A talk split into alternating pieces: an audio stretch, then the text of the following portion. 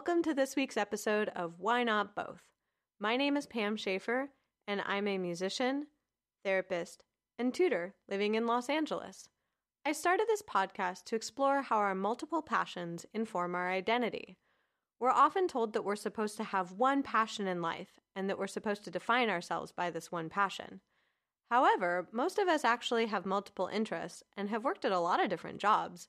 And I was really curious how this actually changed people's ideas of their own identity in the world. I decided to interview people from many different fields to determine how their multiple passions inform their identity. You can learn more about all of the people that I have interviewed on my website, which is wnbpodcast.com. Thank you so much for joining me today. I am here with Laura Studeris, who is a writer. Hello. Wel- welcome to Why Not Both. Thank you. So, the first question that I ask everybody, and even though I kind of just introed you as what you are, I always ask people, uh, what do you do? And is there a better question that I could ask you? Wow. Right out of the gate. Um, I would definitely define myself as a writer because over the past decade or so, I have done reporting, I have done long form journalism, I've done listicles, I've even written some fiction. And so it's kind of a very large umbrella term that I enjoy sitting under. And don't mind if you want to call me something else, though. as long as I get to do my job, the title's kind of irrelevant. That's awesome. What what else would I call you? Laura? great start. Great start. well, given the topic of this podcast, um, I've gotten a lot more comfortable in the last few years being called a photographer as well. Hey, how did you get into photography? I think the correct term would probably be that I was drug kicking and screaming into it. I, awesome. I, I studied photography in junior college and enjoyed playing around with my camera, but I never felt like it was my language of choice. Mm, gotcha. And then I went to film school and studied the moving image and didn't really feel like that was my medium of choice. And Mm. even though people had told me ever since I was probably way too young to earn this term, no, I'm going to back that up. They told me since I was young enough to earn this term. Hey, there we go. kids are awesome. Um, that I was a writer, and I don't honestly didn't believe them until after I was done with college for a while. And once I started believing people, the doors started opening, and I started actually being able to say what it was I wanted to say. That's so interesting. So why why were people calling you a writer before you owned the term writer? I always loved my language classes. I always loved reading. Um, even when I was a kid, if I went to a concert, I would come home and blog. I'm sure there's probably several people out there who remember LiveJournal. Aww. I was one of those people. Um, and to me, the experience never really seemed complete until I could open up my journal and recount it for myself. oh, gotcha. Gotcha. That's really interesting. How does that dovetail with studying film, do you think? You know, I've asked myself that a lot because it became very clear in probably my second year of film school. It was something I didn't want to pursue full time, despite getting some incredible opportunities out of it. Um, and so I asked myself, like, what am I doing here? And it came down over and over to the fact I love storytelling. Oh, that makes sense. Yeah. Just had to find my story. That's interesting because then when you were talking about the fact that things weren't real to you until you wrote about them, I was like, oh, but now you also do photography with your writing. Yes. I was like, how does that feature in? um well, the backstory? Yeah, like how did you end up doing photography with writing? Because it's funny because I'm like, okay, films have moving images Yeah. with yeah. words, got that down. And now you've got the words and the images, but they haven't come together in the film way, but in a totally different way. I see where you're going, and I don't think I've ever really made that connection till this moment. Huzzah! That's what I'm here for. Um, about eight years ago, I want to say, I got an opportunity to go to Poland to go to a music festival. And loving travel and never having been to Poland and loving music, I wanted to do it. But in order to do it, I had to also take my own photos. oh, gotcha. And I didn't really look at acquiring the skill of taking photos as a skill in its own right, but as my ticket to do cool things. And I mean, if I'm if I'm being completely honest with myself, I hadn't put in my 10,000 hours yet, so my concert photography looked like beginner's concert photography. Gotcha. But the experience was so formative for me because I was in another country, I was doing multiple jobs, and I wasn't completely sucking at it. Yay! that I started to think of photography as this B skill that I could trot out in order to do more writing. That's so fascinating because you had started actually studying the B skill. That is incredibly true, and it's so weird that I did not make these connections before. well, I think, and something that some of the other guests have spoken of is that we sometimes get the message that there is only one thing that you should be good at, and if you do another thing, it somehow cheapens the first thing that you do. Oh, absolutely. I got that message from everyone. Um, shortly after I got back from the first festival and feeling very high on the whole experience, I saw a tweet from an editor that I respected, and I still do very much respect him that said, I don't trust a writer who also sells themselves as a photographer. And for me, seeing that, especially fresh off my first experience, oh. there was this moment of like, okay, I'm just going to downplay this. So I'd have to say for a good five years, when someone would ask, I'd be like, oh, I'm just a writer who owns a camera. Which is hilarious because, and I mean, listeners don't know this, but like, I always, when I went to concerts with you, you're like, oh yeah, I'll be back because you were in the photo pit. Mm hmm and so like not calling yourself a, a photographer despite having a photo pass to take professional photos of the shows. you know, I, I don't necessarily believe in regrets, but I do regret that time period when I wasn't prepared yet to own photography because ultimately because I wasn't owning the title, I wasn't advancing my skills. Mm. Because if you're a writer with a camera and you don't know how to do something, you can say, "Oh, it's because I'm not a photographer."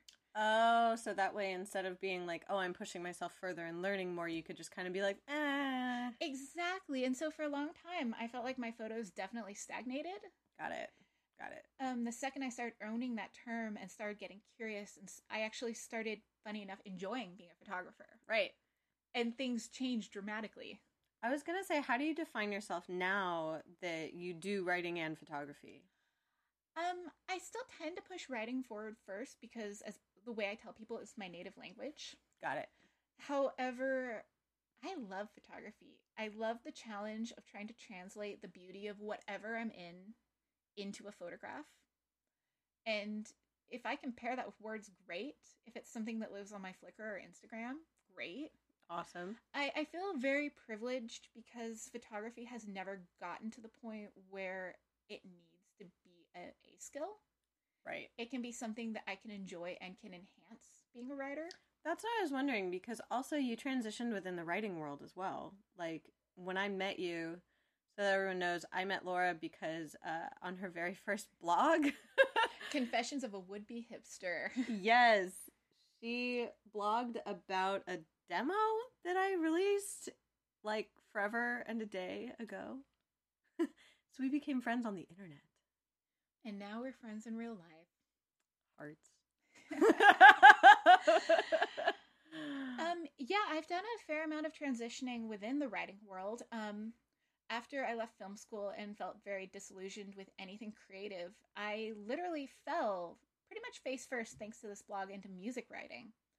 And I did that full time for about five years, and I loved it. In fact, I still do love music writing. I should make that clear. Like, it has given me so much. I've met so many creative people, such as yourself. Hi.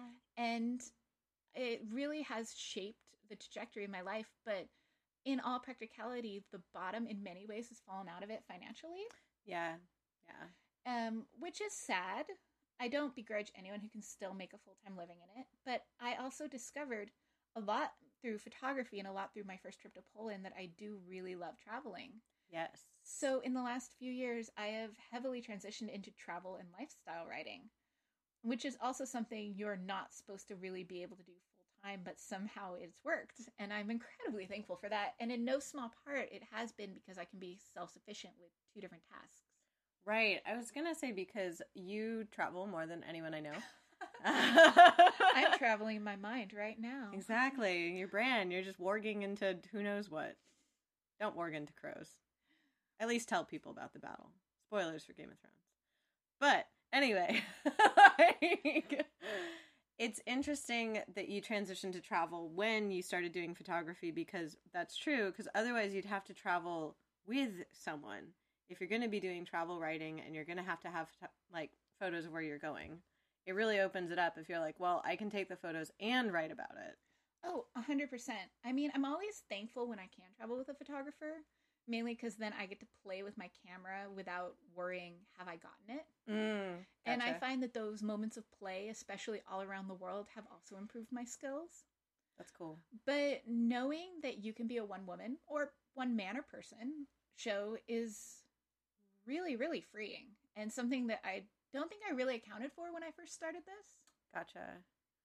I was gonna say because that also goes along with a question that I'd asked other people is um, what do you feel time and effort mean to you in regards to the two things that you do? Like, do you feel like one is more valid than the other because you put more time into it? Because you said the thing about like the 10,000 mm-hmm. hours. And I was like, oh, so is one of them more like your native language because of the time you've put in or the effort you've put in? Will they one day be equal? Will one eclipse the other? That is a really interesting question. I feel like just from my history growing up, words have always been part of me in a way that m- images took longer to really integrate. Mm. Um, although I'm over the point where I'd want to say that my photography is less valid than my writing. Gotcha. Because I have worked hard. I have developed my eye. I'm still working hard, still developing my eye. Um, but if if I have to like decide on a time basis what I'm going to market myself as, mm-hmm. it's going to be a writer. Okay, gotcha. It's rare. I can probably count on one hand the number of times I've been hired as a pure photographer for something. Got it. Got it. Well, and also that makes sense because it sounds like pretty recently is when you're like, yes, I'm a photographer. Oh, absolutely. Yeah. Yeah. And also seems like like what kind of photography would you say you specialize in? Um, it started concert photography, and that is still an absolute passion for me because if you can catch someone doing what they're passionate about, yeah, you can get some beautiful images. Um, it's tra- it's transitioned more into travel photography. I was gonna yeah. say that that whole always traveling thing, and also like concert photography. I'm so glad that you do because it can really trend either way. Where either someone looks magnificent, or I would say some of the worst photos of me ever have been taken mid performance because between like the lighting and the fact that you're like a moving target, mm-hmm. if you can get a good concert photo, it's like actually magical. And I do feel like looking back at that, that was an incredible training ground. Yeah. And I wish I'd just been more cognizant of that at the time because between all the elements and then just editing. Yes. And learning how to pick out someone where a musician such as yourself has both eyes open and looks relatively pretty. Yeah, because your options are usually either like passionate, beautiful spirit or gremlin. As someone who has practiced and probably will practice with taking more um, portraits of myself, yeah, I have seen the dark side of the gremlin. yeah, and yeah. I don't really feel on that same note. I don't really feel like I need to add model to my list of careers. Yeah, there are certain angles where you're singing where you're like, "Wow, I did not know my face could do that." That's a that's a thing. I'm glad me and my people are here to enlighten you. exactly. Exactly. So on the train of like kind of time and effort, I was curious like how does money factor into this for you? Because that is important as an artist to be able to sustain yourself. Yeah, I mean, honestly, my whole um, journey into becoming a full time writer and now a writer slash photographer, it money has been a concern. Um, I will say in the in full transparency, I have taken on side jobs when I need to, and in a way that is very it's very comforting to know that I can do that because it's a different skill set and mm-hmm. it's another source of revenue. Yeah. Um, I will say one thing I'm looking forward to more this year is figuring out how I can reinvest. Mm. For a long time, um, I told myself I wasn't a photographer because I had an entry level camera. Oh. And I mean, that turned out to be a blessing in the way because my camera had such limitations. I had to become a better photographer to overcome it. That makes sense. But now that I feel like I've developed those skills, I'm looking into like reinvesting in a better camera. Right. Right. And do you feel like, because you had said about like music writing, that kind of the bottom has fallen out of the industry, which is really sad. Mm-hmm. Um, and in regards to then travel writing, do you feel that you went into it because also it is more lucrative or um it would definitely be a misnomer to call the industry lucrative. I have stumbled into fairly well paying jobs, but there are also plenty out there with numbers that would make you blush. In Gotcha. the opposite direction. Um, Gotcha. For me, it was more just how can I make my career fund a lifestyle that I'm curious in? mm, gotcha. That makes sense. And the fact it can fund travel, which I would want to pay for, but it doesn't necessarily have to be paid for now, is an incredible bonus and one that I don't take lightly. So, for people who aren't travel writers, like I know you just went on like a trip to Japan. How how do you do that? Like- I suspect a fair number of your listeners probably aren't travel writers, so Right. that is a legitimate question. Um, honestly, I've come to the point where I realize that rapid fire traveling, while super fun and allows you to see a lot, is also incredibly tiring. So, Oh. with Japan, when I arranged to go and check out the country, mm-hmm. um, I ended up staying in a in a guest house, which was very cheap Oh, Got it. Got got it. minimizing my expenses. Um, a lot of travel writing is either done on your own dime or in, in corporation with um, an entity. Oh. And so, in order to make money, we don't always get to live the five star life. right. Which honestly, I don't mind because I feel like staying in a townhouse in a suburb of uh, Shibuya in sorry, a suburb in Shinjuku in Tokyo was a more eye-opening experience than staying at a five-star hotel. I was gonna say then you actually get a scope of where you're staying. Absolutely. And I know when you traveled with me, you got to see how much I hustle. Oh my gosh. Yeah. I, I went to Iceland Airwaves with Laura and it was amazing and I can't wait to go back to Reykjavik, but there were definitely times when I was like, I am going to chill in this lobby and drink a cup of tea and Laura's like, Cool, bye, covering seven things. Like I got I got kidnapped in the boot of a car, went to a secret show, ended up in a whale museum. like yeah, riding with me is an adventure. It was a Um, wild ride. The best way I can describe travel writing to people is the highs are incredibly high, and you feel incredibly privileged to be doing these things which you would normally not get to do. Right. And the lows are exhausting and crushing. Yep. However, there are more highs than lows, yes. which is what keeps me in this crazy industry. So, would you say that currently you define yourself as a travel writer and also photographer? Would that be? That's a tough one. I mean, I know on my LinkedIn profile it does say travel writer. Mm-hmm. However, when someone asks, or if I hand them a business card, it says writer on it. Mm. because I am still doing um, profiles in the music world. I'm doing lifestyle pieces. I'm doing listicles. Right. So, ah. She's gonna yodel at you. It's fine. I didn't realize there was going to be a yodeling portion. Right. I is, this is the yodeling section of the podcast. Uh, you were talking about how grateful you were for some of the things that you've gotten to experience. What would you say are your favorite things that have come from travel writing? Um, well, like everyone, I I have a bucket list, Mm-hmm. and in the last few years, in particular, I've checked so many things off my bucket list. My mother's told me I need to start adding more because I'm not ready to die yet. You need another bucket. Yeah. Um, I have seen the Northern Lights in Iceland. Yay! I have been to the Lantern Festival in Taiwan. Yay! I have seen the sakura cherry blossoms in Tokyo. Yay! I have spent a significant amount of time in Eastern Europe. Awesome. I have jumped naked into an ice covered lake in Helsinki. That's a bold move. Yeah, yeah. The women told me that the sounds I made were very interesting. That sounds very tactful. yeah, yeah.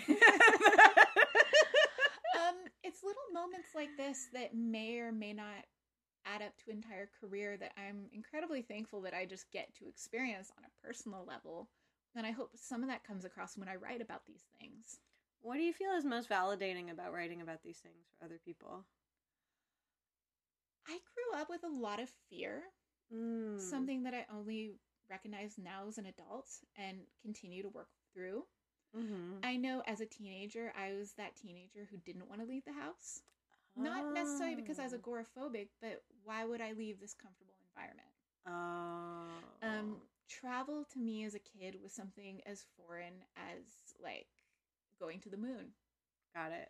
And I feel like when that started opening up for me, specifically when I started studying abroad in my early 20s in Paris, I realized that I wasn't as like all that fear was in my head. Oh, so once you kind of like overcame the fear, you realized you actually really enjoyed it. Yeah. And oh. I don't necessarily think it's a necessity to have a travel career or to even travel extensively. But if I can encourage someone, even through a simple recounting of going on a Hello Kitty flight to Taiwan, that maybe the world's a little bigger than they think. Maybe Mhm. there is something out there they would like to see. Right. Or even if they don't want to see it, if they just want to research it. They just want to see a little bit of it because it sounds like then helping people maybe get past some of the fears that you had. Oh, absolutely. I look back at some of these travel experiences and I wouldn't be. It's added a level of boldness to my personality, which even people who've known me as a child say is really unusual. and something I didn't recognize until it was pointed out to me. That's really fascinating. So for you, it sounds like it's internally validating to go on these, and then it's like, oh, and other people can read this, and then maybe they will get over some of their fears about it, or they can expand their world. Exactly. Even if you never leave your state, if it comes down to like, I'm going to go research Japan or Yeah. go try sushi, maybe you're going to hate sushi, but that's an experience, right? But you tried it. yeah. Do you feel like which do you feel has been more internally validating, like writing about music or writing about travel? That is extremely tough question that I don't know if I have a perfect answer for. It's okay if it's not perfect. I have there's been musicians I've interviewed who have changed my perspective on the creative process in ways that I didn't anticipate. hmm And there have been musicians I've spoken with who have trusted me with very delicate stories and Mm. The honor of having someone tell you something difficult knowing it's going to go into print and that it's your job to interpret right. is intimidating. Yeah. Um where travel feels a bit more like a big picture thing. Oh, gotcha. Um Gotcha. so honestly, I would say it's a moment by moment thing, like everything else in life. Right. How about between writing and photography? Like, what for you is the most like validating part of photography? Ooh, that is a really good question. Thanks, I try. Um, it's funny because I, I look back at my time in Paris and I have maybe three photos of myself there and three photos of Paris. Um, photography was just so not on my radar. Mm-hmm. I'd be happy to pull out my journals and read you page after page, but um, I think there is a level of being your own personal historian that I enjoy. gotcha. I've been paging back through my photos of cherry blossoms on almost a daily basis. Oh. and feeling that moment of like walking up and seeing them and just being surrounded by pink. oh. Um, so I guess right now photography is still a bit selfish in that regard. I was gonna say it sounds like writing is almost more outward facing and a way to connect with people, and then photography sounds like it's almost a way to connect with yourself right now. Wow, that was incredibly well spoken. Thanks. yeah, I feel like even though it's been a few years since I've started to take the take being a photographer seriously, I'm still exploring like what it means to me Right. and how I can use it, and that's something that's not going to end. Right. I was gonna say because thinking about like one's own self definition, um, do you find that either of them? One thing that came up in another interview was: Do you feel like either of these are tied to other people's perceptions of you, or your own perception of you? Isn't everything in the world tied to someone else's perception? I mean, we Right. spin we especially and I mean, I hate to gender this, but women do get a brunt of that. I was gonna say like it's okay to gender it. We're fine. but like, Um, but yeah, it's like when you're told you are something, sort of like you you spoke about that that editor that I'm sure they meant no harm by what they oh said. no, absolutely. Um, but then that felt almost like it sounds like it felt like a judgment oh, that it's like you're this thing, so you can't be that thing. oh, 100%. Yeah. Um, I think maybe what appeals to me about both of these creative processes is breaking away from what I expect of myself and what other Mm. people expect of myself. I mean, at the end of the day, if I interview someone and turn in copy, the expectations are that I turn in an article that goes from A to B Right. with clean copy. Right. Yeah, that makes sense. Everything else is so up for interpretation. I one thing I do enjoy is reading um, interviews that someone else has done around the same time period with someone because you'll find there's so many different ways to tell a story. Right. And sometimes I have to remind myself of that when I'm getting getting down on myself for my personal story.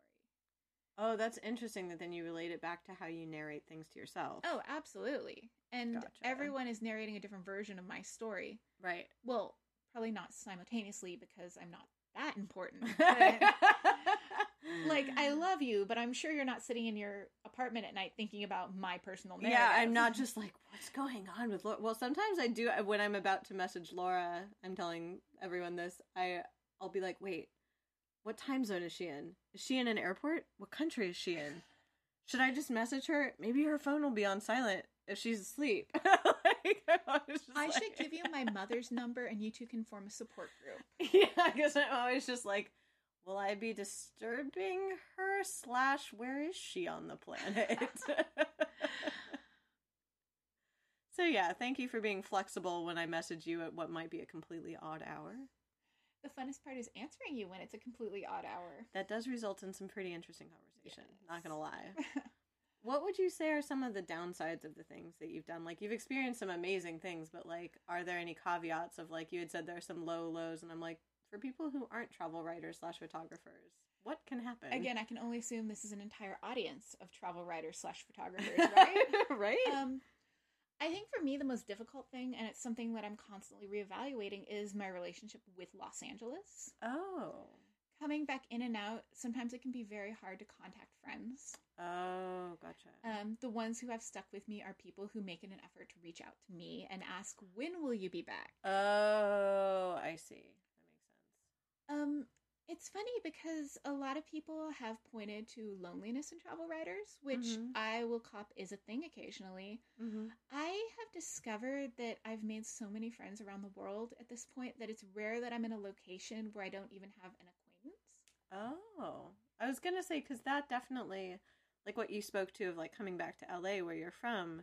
It sounds almost like everyone else is kind of on like their trajectory, and you're on such a different trajectory that then it's kind of like you're hopping back into their stream, but they don't know when to check in on you so that you can interact with them. Oh, absolutely. And I'd be Like- lying if I said that wasn't hard yeah, and something that I did have to learn to not take personally. yeah, Um, and also like it's contrasted with the joy of hopping into people's streams around the world, which when you're only somewhere for a week, someone is obviously going to make more time to have dinner with you. Right, you're gonna get it's almost like being in a long distance relationship with a bunch of people that you're like, oh, I get all the fun bits. Pretty much. I won't lie. Um, so learning to engage with people on like a deeper level when you may only see them a couple times a year. yeah, I that makes sense. That's probably the hardest bit. Is that harder than sleeping on airport floors? Let me tell you, Copenhagen Airport, you and I need to have some serious words. Was- Tallinn Airport, I'm coming for you next. Amsterdam Airport, you're shockingly all right. Thanks for the nice night. there you go. I was just like more cots in airports 2019. yeah, Yeah. that's going to be my third career. I think we found it. There we go. There we go. That's going to be your startup is making pop-up bedrooms in airports. Perfect. You heard it here first. Very practical. So, if someone were to actually start on either one of these journeys, what might you recommend to them? Start small. Okay. Um, you're not going to end up jetting around the world the day after you start. Um, the fact I'm jetting around the world still baffles me. Um, look for things in your own community that you really love and that you want to highlight to an outside audience. Ah. I started this whole writing process basically on a lark with Confessions of a Would Be Hipster because I thought Right. it would be a fun way to get concert tickets and CDs. That's adorable. And honestly, my goals for that first publication did not extend an inch past those two things. right. Um, it didn't even occur to me that I could make money off it. Well, and also it seems like the music, like because you started writing about something that you're passionate about, that dovetailed into then you started covering music festivals. Yeah, And that was that kind of how you got more into the travel or that really was. Um, Yeah. That first trip to Poland really opened my eyes. I had traveled a bit before, but going somewhere that I had no preconceived notions about right.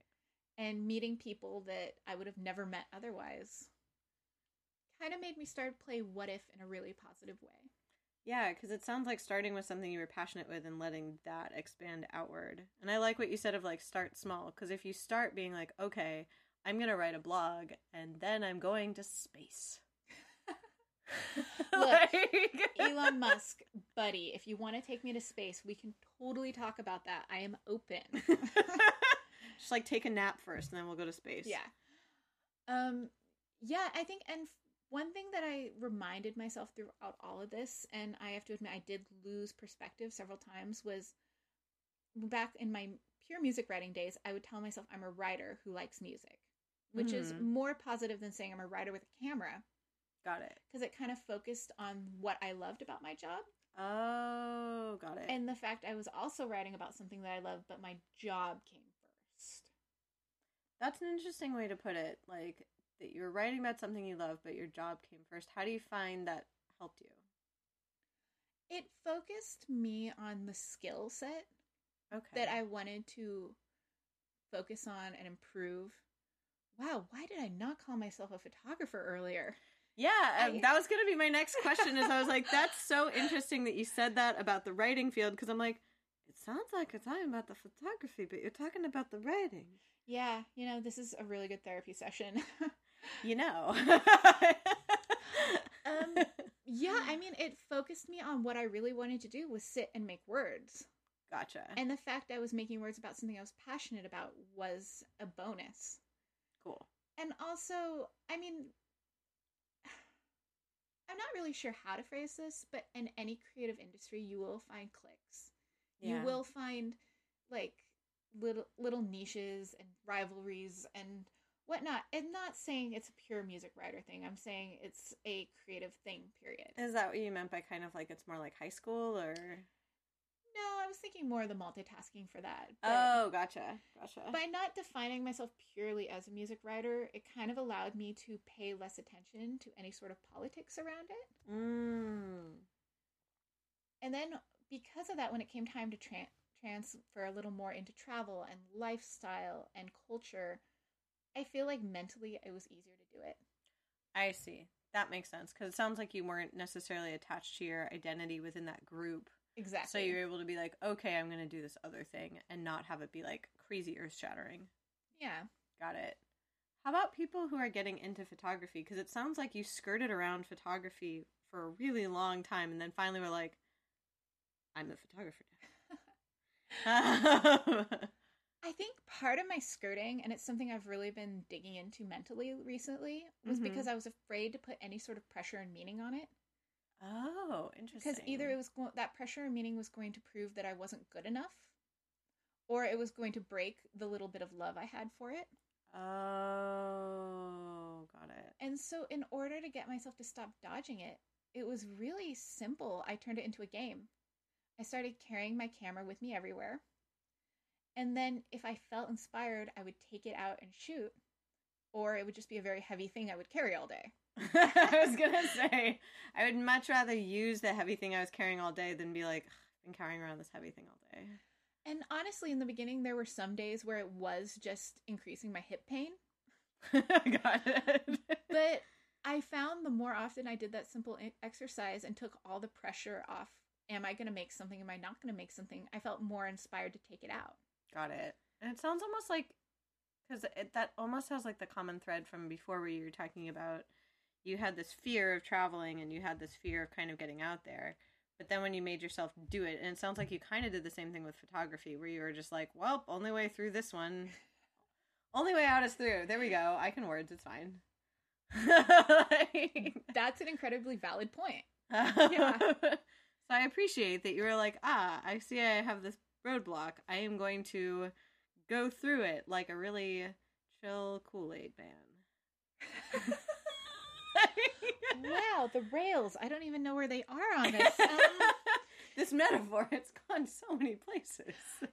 Yeah, the second I, I decided there was no pressure on it, the mm-hmm. second it grew. That's so cool. And because I was lugging around this heavy camera and eventually taking shots I was proud of, um, my body of work grew and my understanding of what I liked in a photograph instantly started growing. It was right. like a photo school for one. That's awesome. Yeah. So I guess in in closing, what advice would you have given to your younger self if you had met your younger self and you'd been like, "Hey, younger Laura." I would probably tell myself to question where my assumptions are coming from. Oh, that's a really good one. And it's something that I'm still trying to do whenever I get hung up on this whole topic. Mm. And usually, what I'm finding is that my assumptions are coming from external sources, specifically telling me that I can't have two passions and pursue them equally. And the second I realized it was coming more from an external source, the secondly I realized that those voices don't matter as much as I think they do. And it freed me up for concentrating on how to push my passions forward. Got it. So, younger Laura, take a deep breath, consider why you love what you love, and then go do it. You're never going to improve unless you do it. Go do the thing. That is Yeah. very true. I think that there's a certain threshold that you have to get over because when you start doing anything, even if you have a natural talent for it, you're not going to be that great at it the first few times around. And I think being compassionate to yourself and being like, I'm getting better each time I do it, but I have to keep doing it instead of being like, well, I did that once and it wasn't perfect, so I guess I'll stop. Been there, know that life. Yep. Yep. And I also really like what you said about challenging your assumptions because you can definitely know that you've internalized certain things, but I think when you begin to with a kind of with an eye for like non-judgment, just look at like, well, where did that come from? Is it useful to me? And if it's not useful to you, you can be like, I can, you know, I can wave goodbye to that one. That one can just kind of, yeah, taper off. Yeah, and it's it's a lifelong process. I am talking to younger Laura, but I'm also talking to myself now. Right. Like as much as we evolve and change, there are some things we're going to continue throwing off over and over again. Yes. And the second I stopped kicking myself for having to go through this, you know, multiple times, it got a lot easier and the process got a lot faster. I was gonna say, even though like it's a continual body of work, like throughout our lives, like each time you do it, you're like, ah, yes, it's this. I know this. So yeah, yeah. yep, Check your feelings. yep. Check in with your feelings. Aw. Well, I think that that is pretty solid advice. Thank you. You're welcome. And yeah, do you have any questions for me about why not both? Which passion will you be picking up next? oh my god. well, I did just pick up podcasting, so you know, who knows? I look forward to jumping in on your next adventure. Exactly. Well, and I look forward to uh, inviting myself to your next adventure to Iceland. Let's do it. You're a great adventure partner. Yay! Well, thank you so much for joining me. Thanks for having me. Thank you so much for joining us for this week's episode of Why Not Both. You can head over to our website, which is wnbpodcast.com, where you can learn more about Laura Studarus and the rest of our guests. Please make sure to like and subscribe to us on your favorite podcast platform so that you can hear all of the upcoming episodes. And please feel free to share us with your friends. I'm really excited to be interviewing so many interesting people and I look forward to putting out even more episodes for you. Thanks again.